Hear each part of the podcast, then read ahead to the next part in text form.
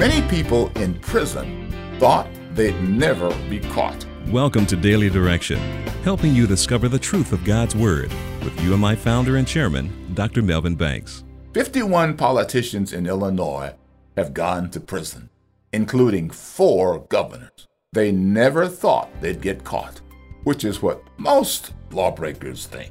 Long ago, many people in ancient Israel broke God's moral laws. They worshiped idols, cheated, robbed, and murdered others, thinking they would never be caught and brought to justice. God's prophet Habakkuk complained to God about all the wicked behavior he saw. He asked God to do something. God assured the prophet that he was mindful of what was going on and had a plan to deal with it.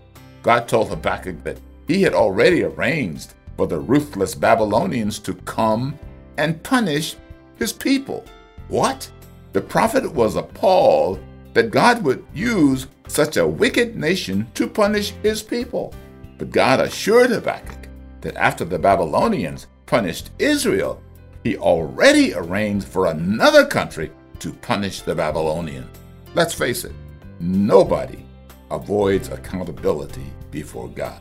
That's why God invites us all to repent of our sins, to accept His forgiveness through Christ Jesus, and live for Him. Thank you for listening to Daily Direction.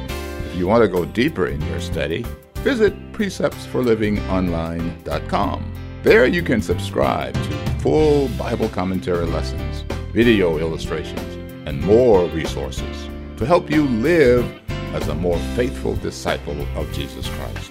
Visit preceptsforlivingonline.com and get your resources today.